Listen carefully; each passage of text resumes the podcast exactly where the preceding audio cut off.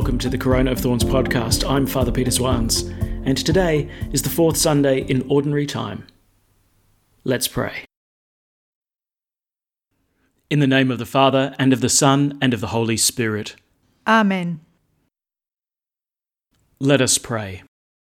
Grant us, Lord our God, that we may honour you with all our mind, and love everyone in truth of heart. Through our Lord Jesus Christ, your Son, who lives and reigns with you in the unity of the Holy Spirit, God, for ever and ever. Amen. A reading from the book of Deuteronomy. Moses said to the people, The Lord your God will raise up for you a prophet like myself from among yourselves, from your own brothers. To him you must listen. This is what you yourselves asked of the Lord your God at Horeb on the day of the assembly. Do not let me hear again, you said, the voice of the Lord my God, nor look any longer on this great fire, or I shall die. And the Lord said to me, All they have spoken is well said. I will raise up a prophet like yourself for them from their own brothers. I will put my words into his mouth, and he shall tell them all I command him. The man who does not listen to my words that he speaks in my name, shall be held answerable to me for it.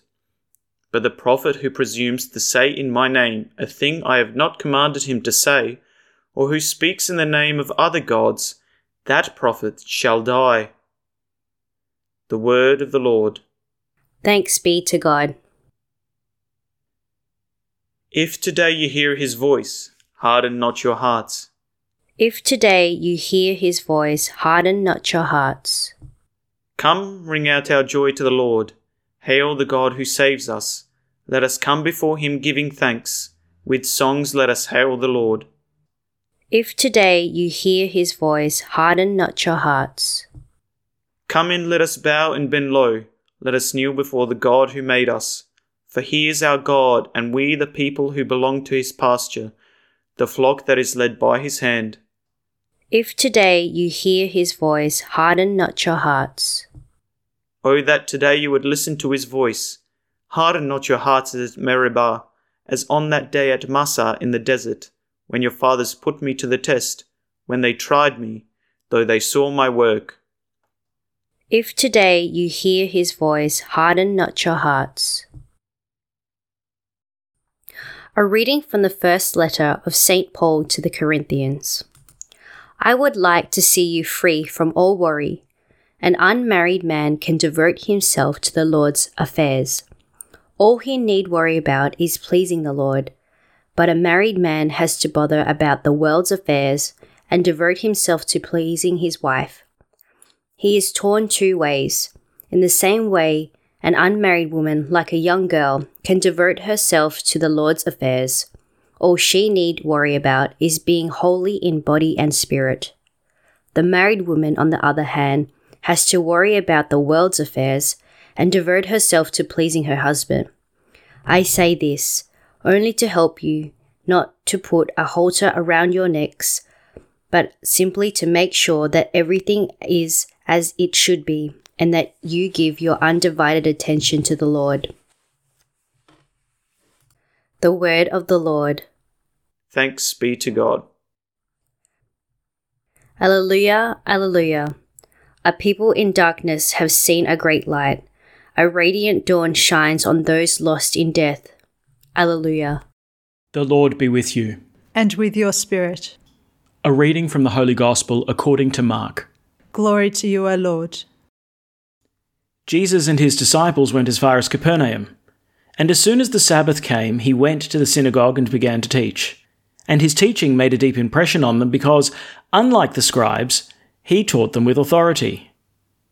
In their synagogue, just then, there was a man possessed by an unclean spirit, and it shouted, What do you want with us, Jesus of Nazareth? Have you come to destroy us?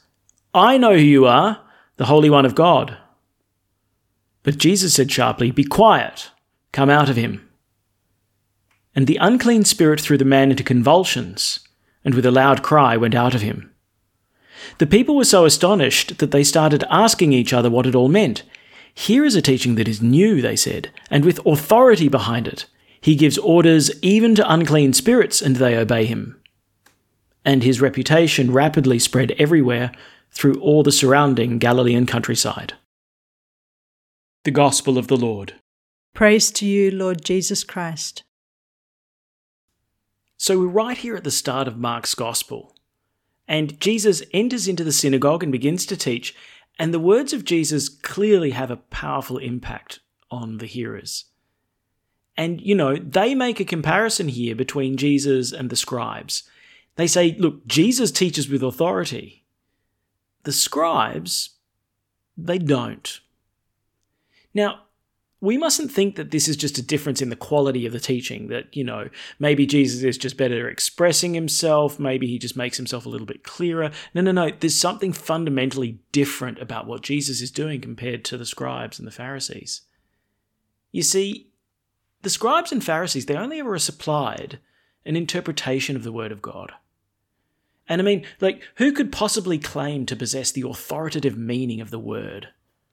So, you know, they'd teach an opinion. They would quote the rabbis under whom they studied, who quoted the rabbis under whom they studied, until, you know, they arrived back at the one who received the Torah in the first place, you know, Moses. And so the scribes and Pharisees were right in being humble about merely presenting an interpretation of the scriptures. Each can only supply a perspective, an interpretation, a particular understanding. No scribe or Pharisee would have the arrogance to state definitively, like, this is what the word of God means.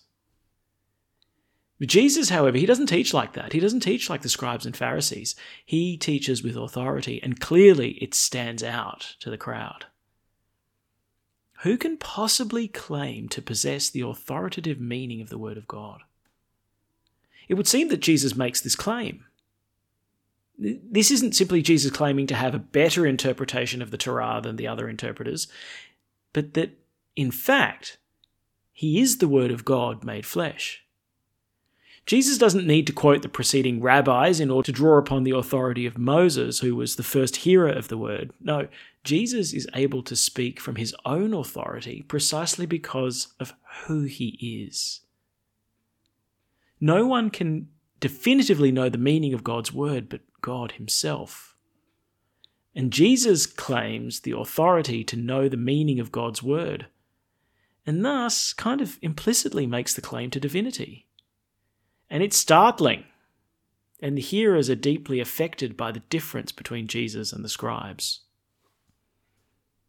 Now, it's here that the Greek word for authority becomes a bit enlightening. The word used by the gospel is exousia.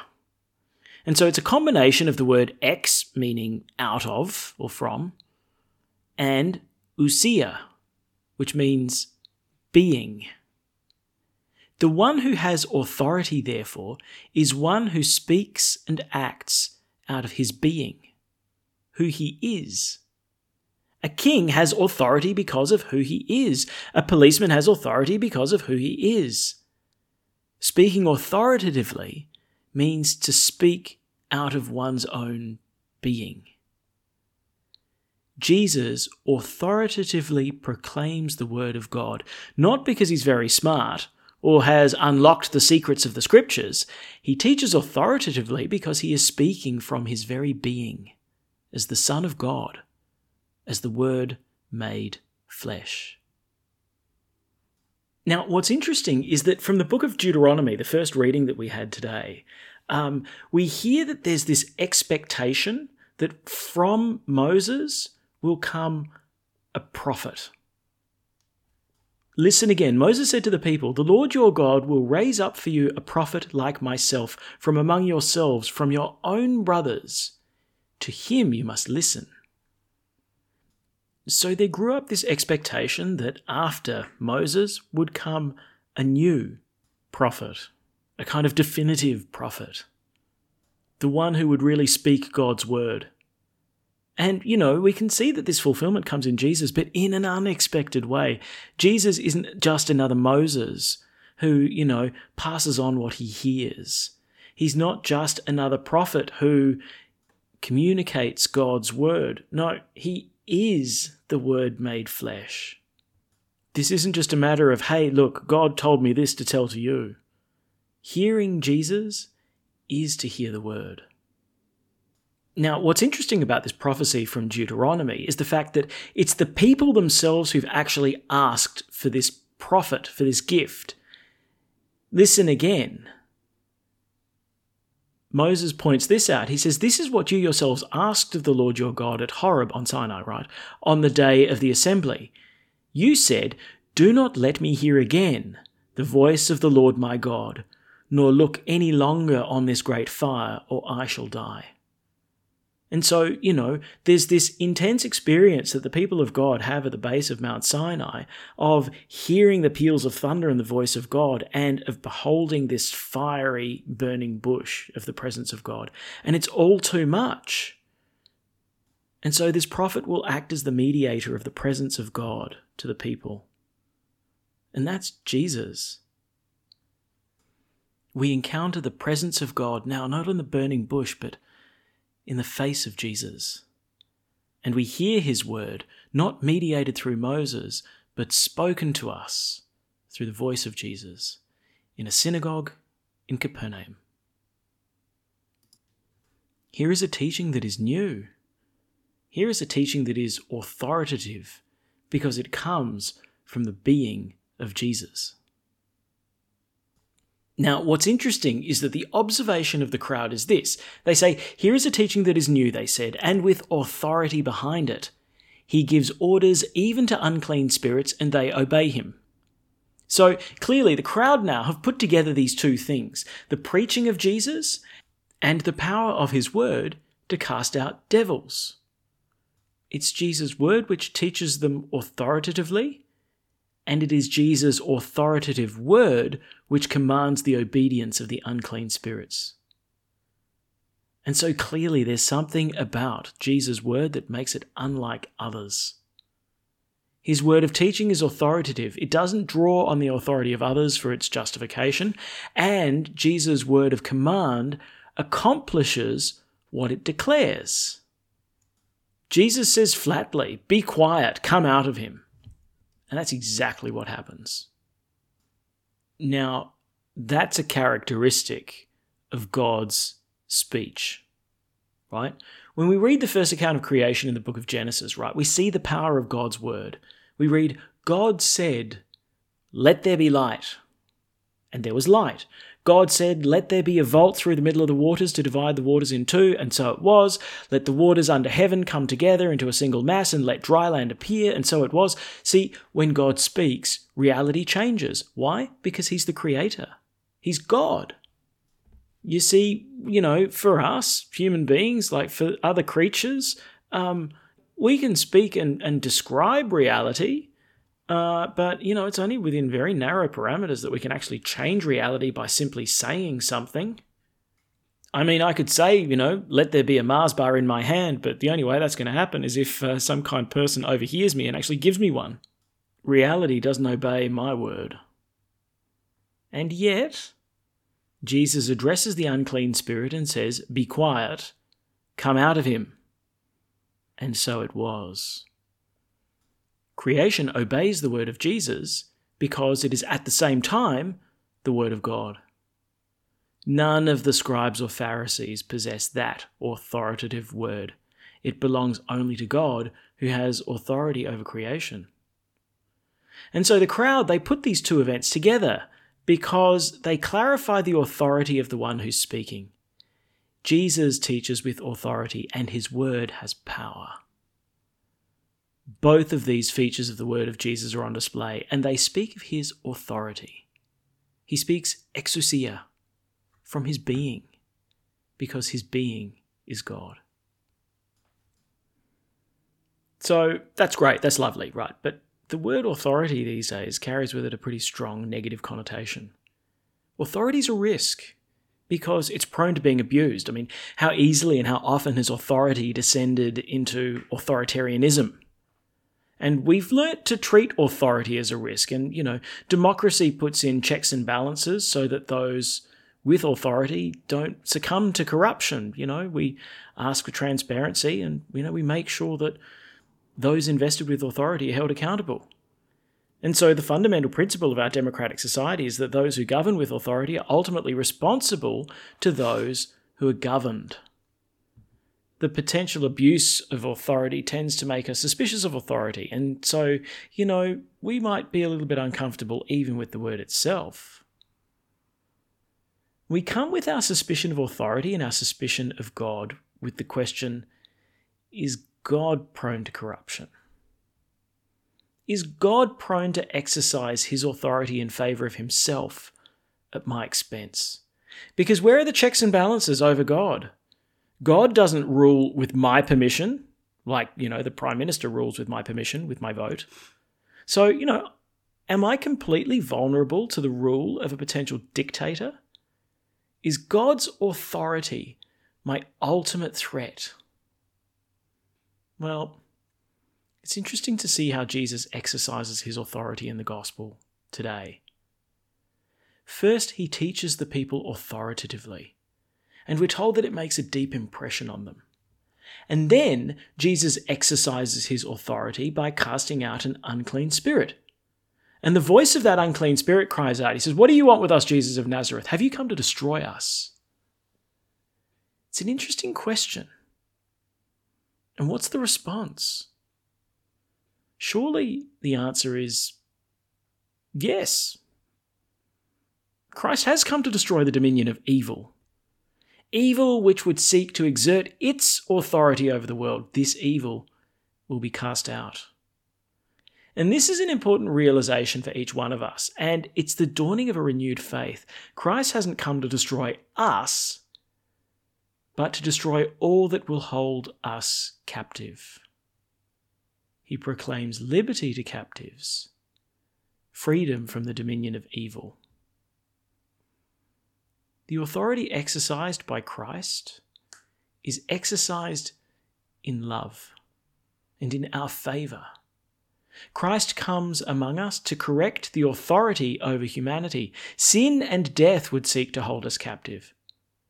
But the kingdom of God, the authority of God, comes in order to set us free. And here we enter upon a paradox. Obedience to God makes us free. Placing ourselves under His authority is liberating. God's authority isn't a risk because He exercises His governance in favour of those who need His governance. His authority isn't a threat to us because His love guarantees that He's not authoritarian. And so we're invited into a new kingdom, to place ourselves under a new king a king indeed with authority, and who will act on our behalf. He will deal with our enemies and bring us peace and freedom.